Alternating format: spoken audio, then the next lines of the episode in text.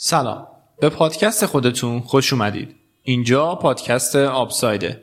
من کامیاب اوشمن در آبساید سعی می‌کنم تا در هر اپیزود داستان شکلگیری کامل یکی از استارتاپ هایی که روزی فقط یه ایده بودن و شاید حتی مسخره به نظر می رسیدن و خیلی جدی گرفته نمی شدن و امروز به یکی از قولهای حوزه کاری خودشون تبدیل شدن رو برای شما تعریف کنم.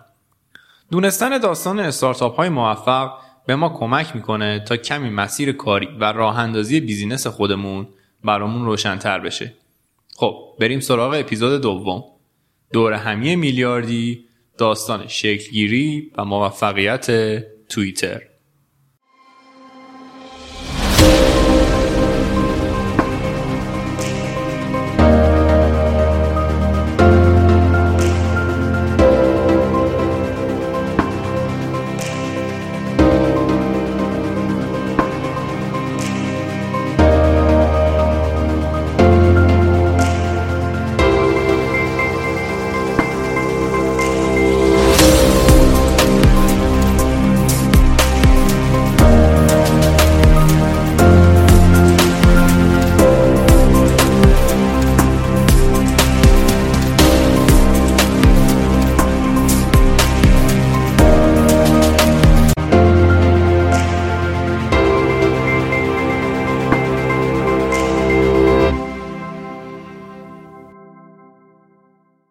برای بررسی داستان شکلگیری توییتر باید برگردیم به سال 2004 یعنی زمانی که آقایان اوان ویلیامز، بیزستون و نوح گلس تصمیم به راه اندازی یک پلتفرم پادکست به اسم اودیو گرفتن.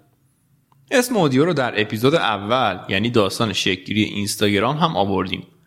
اودیو یکی از استارتاپ هایی بود که فاندر اینستاگرام یعنی کوین سیسروم قبل از راه اندازی اینستاگرام در اون مشغول به کار بود. حالا اوان ویلیامز کی بود؟ اون یه پسر روستایی متولد ایالت نبراسکا بود که کل زندگیشو تا قبل از ورودش به دانشگاه در مزرعه و روستا گذرونده بود و بعد وارد دانشگاه لینکن در این ایالت شده بود. البته بلند پروازی های این پسر روستایی باعث شد تا با فکر راه اندازی کسب و کار خودش دانشگاه رو نصف و نیمه ول کنه و انصراف بده. در عواسط دهه 90 میلادی اونو پدرش یک کسب و کار کوچیک که در راستای تولید ارائه خدمات سخت افزاری کامپیوتر در زمینه وب بود رو راه اندازی کردن. البته خیلی موفقیتی به دست نیاوردن و بعد از اون ویلیامز در چندین شرکت کامپیوتری در کالیفرنیا مشغول به کار شد تا به سال 1999 رسیدیم. در اون سال ویلیامز و دوستش استون شرکتی رو در راستای تولید یک نرم افزار مدیریت پروژه راه اندازی کردند. بعدها این شرکت تغییر مسیر داد و پلتفرمی رو به اسم بلاگر راه اندازی کرد که خدماتی رو در زمینه وبلاگ نویسی ارائه می کرد. این پلتفرم حسابی ترکوند و در سال 2003 توسط گوگل خریداری شد. این پلتفرم بنیانگذار کل سیستم جهانی وبلاگ نویسی بود. ویلیامز در سال 2004 شرکت گوگل رو ترک کرد و پلتفرم Odeo که قرار بود خدمات podcasting رو ارائه بده راه اندازی کرد. در همون سال دوستش استون که در بلاگر هم همراهش بود به اون ملحق شد. حالا بریم سراغ آقای بیز استون. استون متولد سال 1974 در ایالت ماساچوست و شهر بوستون بود. استون هم در دوران دانشجویی یک سال در دانشگاه نورس ایسترن و یک سال هم در دانشگاه ماساچوست که الان تبدیل به MIT شده تحصیل کرد. و هر دو رو نصفه بیخیال شد و تصمیم گرفت بره سراغ بازار کار بعد از اون در چندین شرکت توسعه نرم افزاری فعالیت داشت تا در سال 1999 به شرکت ژانگا به عنوان یک ایده پرداز و مسئول پیشرفت پروژه ملحق شد و با خودش تا سال 2001 کلی آورده داشت. حیطه کاری Xanga هم اتفاقا در زمینه وبلاگ بود. بعد از اون هم که به دعوت ویلیامز به پروژه بلاگر پیوست. پلتفرم پادکست راه اندازی شده توسط ویلیامز و استون در سال اول کار خودش بسیار خوب عمل کرد تا اینکه کمپانی اپل در سال 2005 اعلام کرد که می‌خواد قابلیت podcasting رو به iTunes اضافه کنه. استون و ویلیامز بعد از شنیدن این خبر بسیار غمگین و آشفته شدند. علت این بود که رقابت با اپل کار هر کسی نبود و می‌دونستن قراره کل این سیستم به زودی به سمت اپل سوق پیدا کنه. این شد که تصمیم گرفتن مسیرشون رو کمی عوض کنن. حالا چیکار کردن؟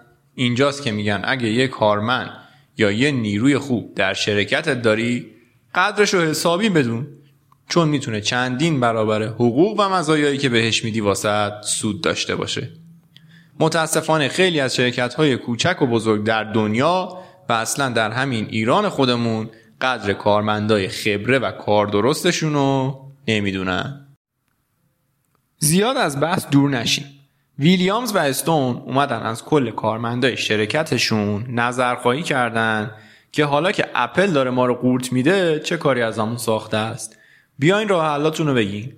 اینجا بود که مهندس نرم افزارشون یعنی آقای جک دورسی معروف وارد عمل شد و پیشنهاد داد که کلا مسیر شرکت عوض بشه و بیایم قابلیت SMS دادن رو آنلاین کنیم. SMS مخفف Short Messaging Service هست. همون پیام کوتاه خودمون. ایدم این بود که به هر کسی در پلتفرم خودمون قابلیت ساخت حساب کاربری بدیم و اون کاربر بتونه یک سری از دوستاشو در دایره اجتماعی خودش داشته باشه و بتونه پیام های کوتاه خودشو در این پلتفرم با اونا به اشتراک بذاره. اینطوری بود که ایده اولیه توییتر شکل گرفت. حالا این وسط یه پرانتز باز کنیم و بریم سراغ آقای جک دورسی دورسی متولد سال 1976 در ایالت میزوری آمریکا بود و در دانشگاه نیویورک دوره لیسانس خودشو گذرون دورسی در سال 1999 نرم افزاری رو برای درخواست و ارائه انواع تاکسی و باربری ساخت که توسط کمپانی های تاکسیرانی مختلفی خریده شد. بعد از اون هم در سال 2000 به سان فرانسیسکو نقل مکان کرد و سعی کرد پلتفرم قبلی رو با یک کمی تغییرات تبدیل به نرم افزاری کنه که کاربرانش بتونن به دوستاشون اسمس های آنلاین بدن. یعنی ایده توییتر هم از اون زمان در ذهنش شکل گرفته بود و نیاز به پخته شدن داشت. این پلتفرم به دلایلی خیلی موفق نشد و دورسی در کمپانی های مختلفی کار کرد تا به اودیو رسید و ایده خودش رو با ویلیامز و استون در میون گذاشت. اول پادکست اسم شخص دیگه ای رو هم به عنوان هم بنیانگذار کمپانی اودیو و بعدا توییتر اعلام کردیم. یعنی آقای نوح گلس در رابطه با ایشون هیچ اطلاعات معتبر و حتی غیر معتبری در دسترس نیست که در اون زمان چی کار می‌کرده و کی بوده و این داستانا فقط می‌دونیم که در اودیو و توییتر شریک بوده و بس حالا بریم به ادامه داستان برسیم. رسیدیم به سال 2005 و ایده آقای دورسی که با ویلیامز و استون به اشتراک گذاشته شده. ایده شکلگیری پلتفرم جدیدی بر پایه پیام متنی کوتاه یعنی توییتر. نام توییتر برگرفته از آقای گلس بود که گفتیم خیلی اطلاعات خاصی هم ازش در دسترس نیست. خلاصه ایده این پلتفرم و نام اون توسط سایر شرکا مورد موافقت قرار گرفت و توییتر به سرعت راه اندازی شده و به مرحله تست رسید.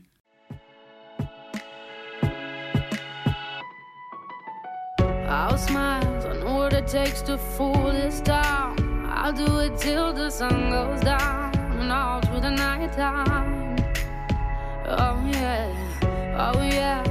I'll tell you what you wanna hear. Keep my sunglasses on while I shed a tear. It's never the right time. Yeah, yeah.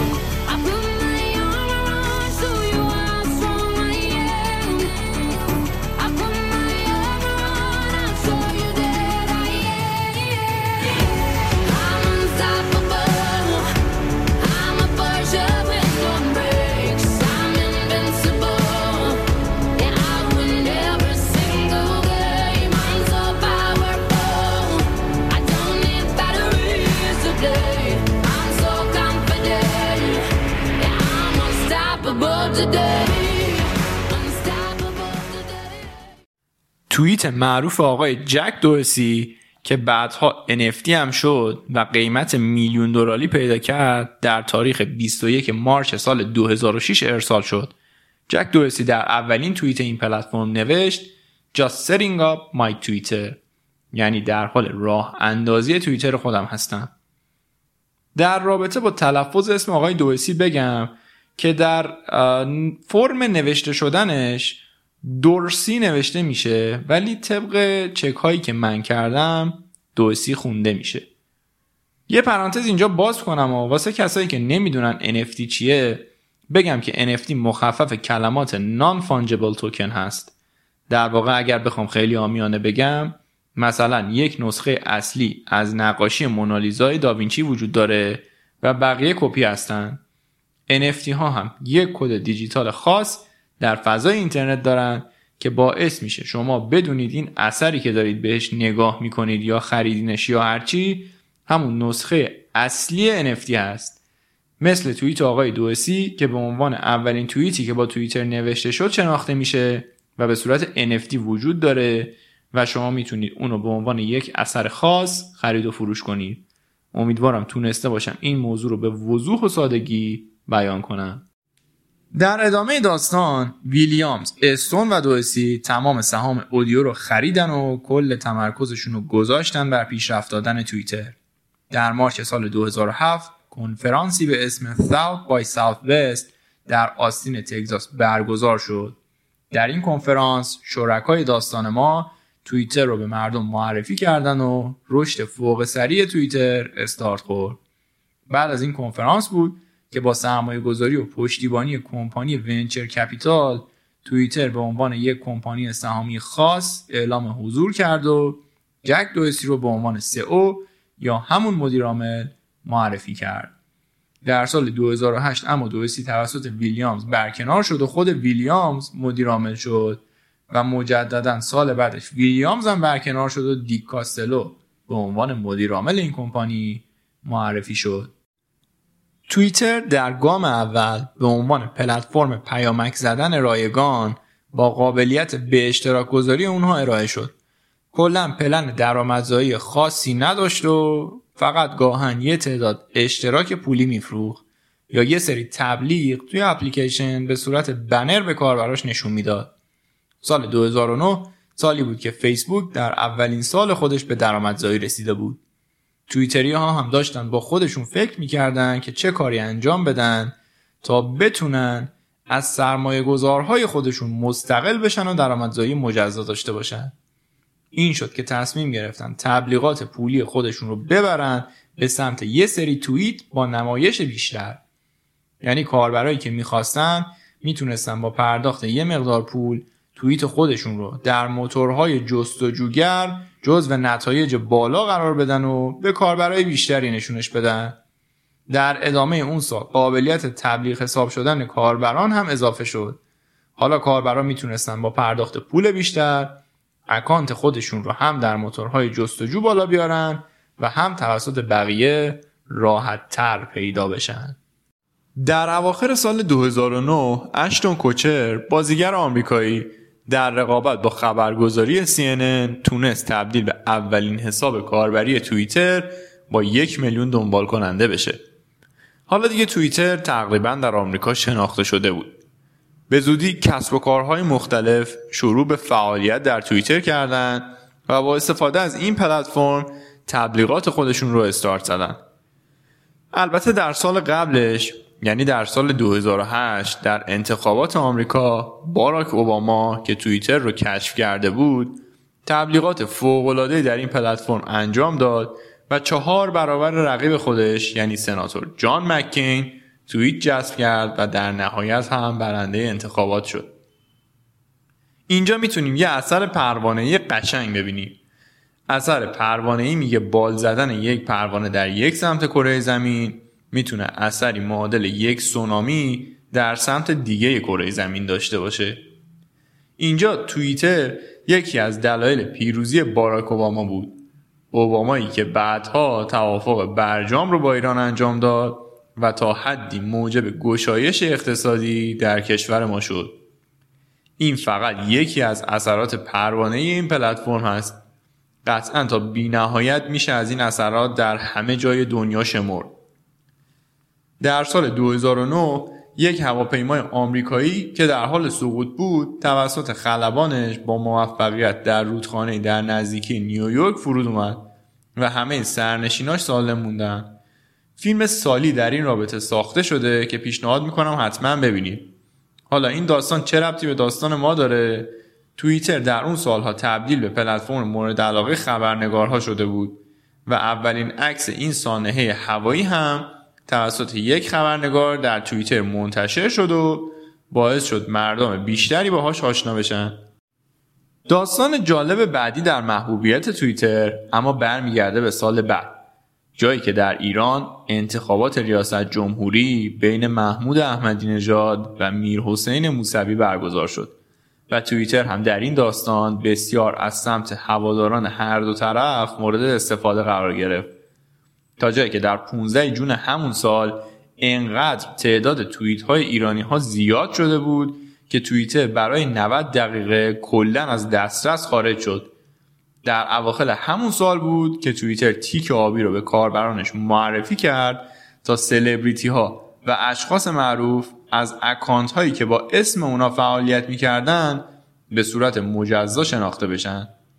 در سال 2013 توییتر با یک پیشنهاد IPO که در اپیزود قبل توضیحش رو دادیم تبدیل به یک کمپانی سهامی عام شده و در بازار 31 بیلیون دلار ارزش گذاری شد.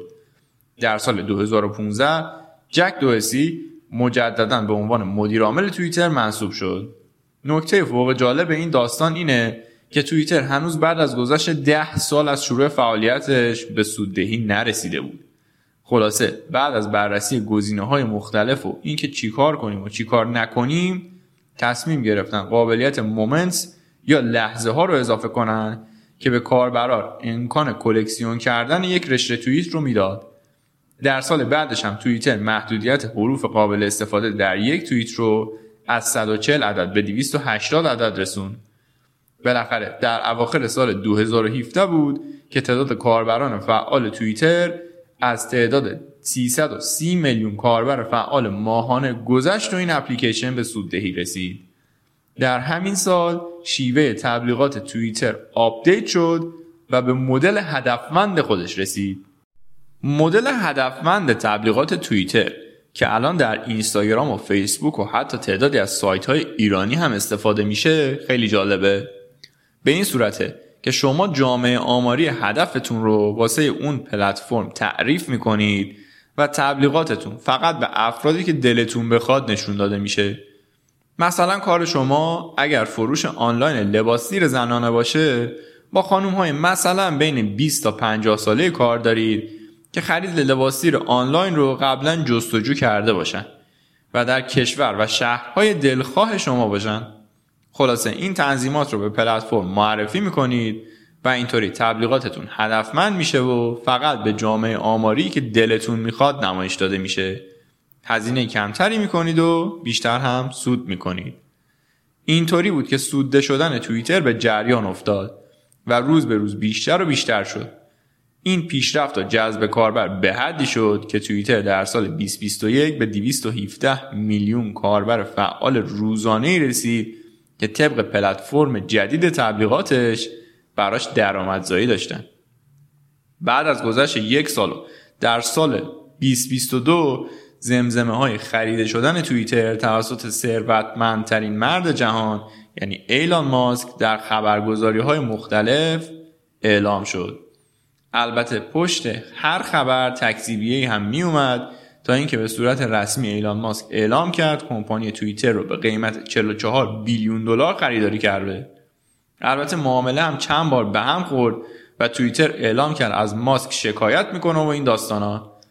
تا اینکه بالاخره در سپتامبر سال 2022 سهامداران توییتر رأی به فروش این پلتفرم به ایلان ماسک دادن و همه چیز قانونی و رسمی شد.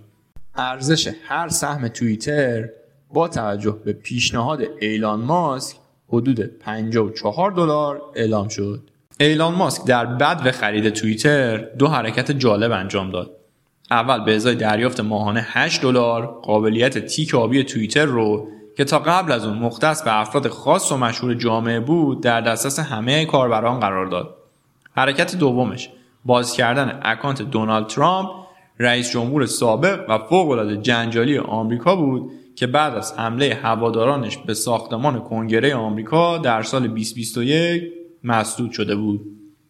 در جولای 2023 تصمیم جنجالی بعدی ماسک یعنی تغییر اسم توییتر به X و تغییر لوگوی توییتر از پرنده شناخته شده و محبوبش به حرف X انجام شد. نکته جالبی که در رابطه با لوگوی پرنده توییتر وجود داره اینه که عکس این پرنده که اسمش هم لری هست و از روی پرنده افسانه معروف لیگ بسکتبال حرفه‌ای آمریکا یعنی NBA نامگذاری شده در سال 2005 توسط بنیانگذاران توییتر از وبسایت آیستاک که کارش فروش عکس های آماده هست به قیمت 15 دلار خریداری شده بود. در مرحله بعدی ماسک تصمیم گرفت تا کلا حالت توییت رو از این پلتفرم بردار و مطالب ارسالی کاربران از توییت به پست تغییر ماهیت پیدا کرد. به حرکتی که ایلان ماسک در حال انجام اون در توییتر هست ریبرندینگ گفته میشه. کاری که خیلی از کمپانی های بزرگ دنیا قبلا انجامش دادن و هنوزم دارن انجام میدن. حالا ببینیم که حرکت ایلان ماسک چه تأثیری در توییتر داشته. بعد از خریده شدن توییتر توسط ماسک نرخ مشارکت کاربران در این پلتفرم با 16 درصد کاهش مواجه شد. همینطور ارزش سهام توییتر حدود 55 درصد نسبت به مبلغ خرید توسط ماسک کاهش پیدا کرد. کاربران خیلی زیادی به گله از تغییرات عجیب و غریب ماسک پرداختن و اعتقاد داشتن کلا داره ماهیت این پلتفرم رو عوض می‌کنه. خیلی ها از این پلتفرم به سایر پلتفرم های مشابه مهاجرت کردن. اما به هر حال نمیشه نبوغ ماسک رو دست کم گرفت و باید در بلند مدت و در بازه چند ساله نتایج این تغییرات رو بررسی. در این اپیزود و اپیزود قبل داستان شکلگیری و موفقیت دو استارتاپ مهم یعنی اینستاگرام و توییتر رو گفتیم. اما نکته جالبی در رابطه با این استارتاپ ها وجود داره که برای خود من بسیار آموزنده بود و درس های خیلی زیادی ازش گرفتم.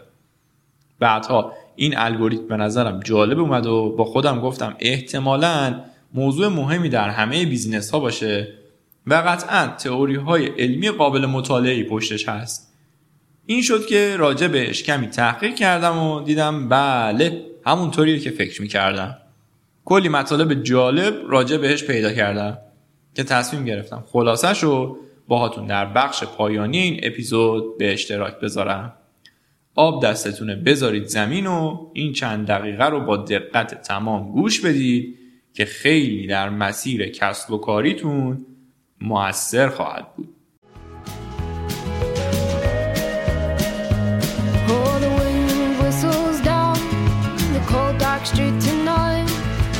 People they were dancing to the music vibe.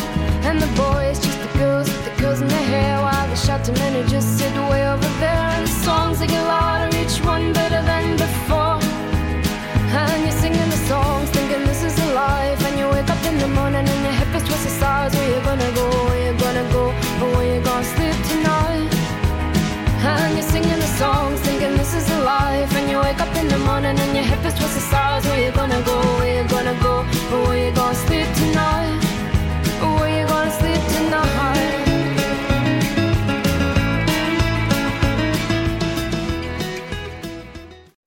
همونطوری که در اپیزود قبلی گفتم خیلی از coach ها یا همون مربی های business در اینستاگرام و کلا دنیای امروز در واقع اصلا coach نیستن و فقط حرفای قشنگی می‌زنن که خیلی وقتا ممکنه واسه business شما خطرناک هم باشه.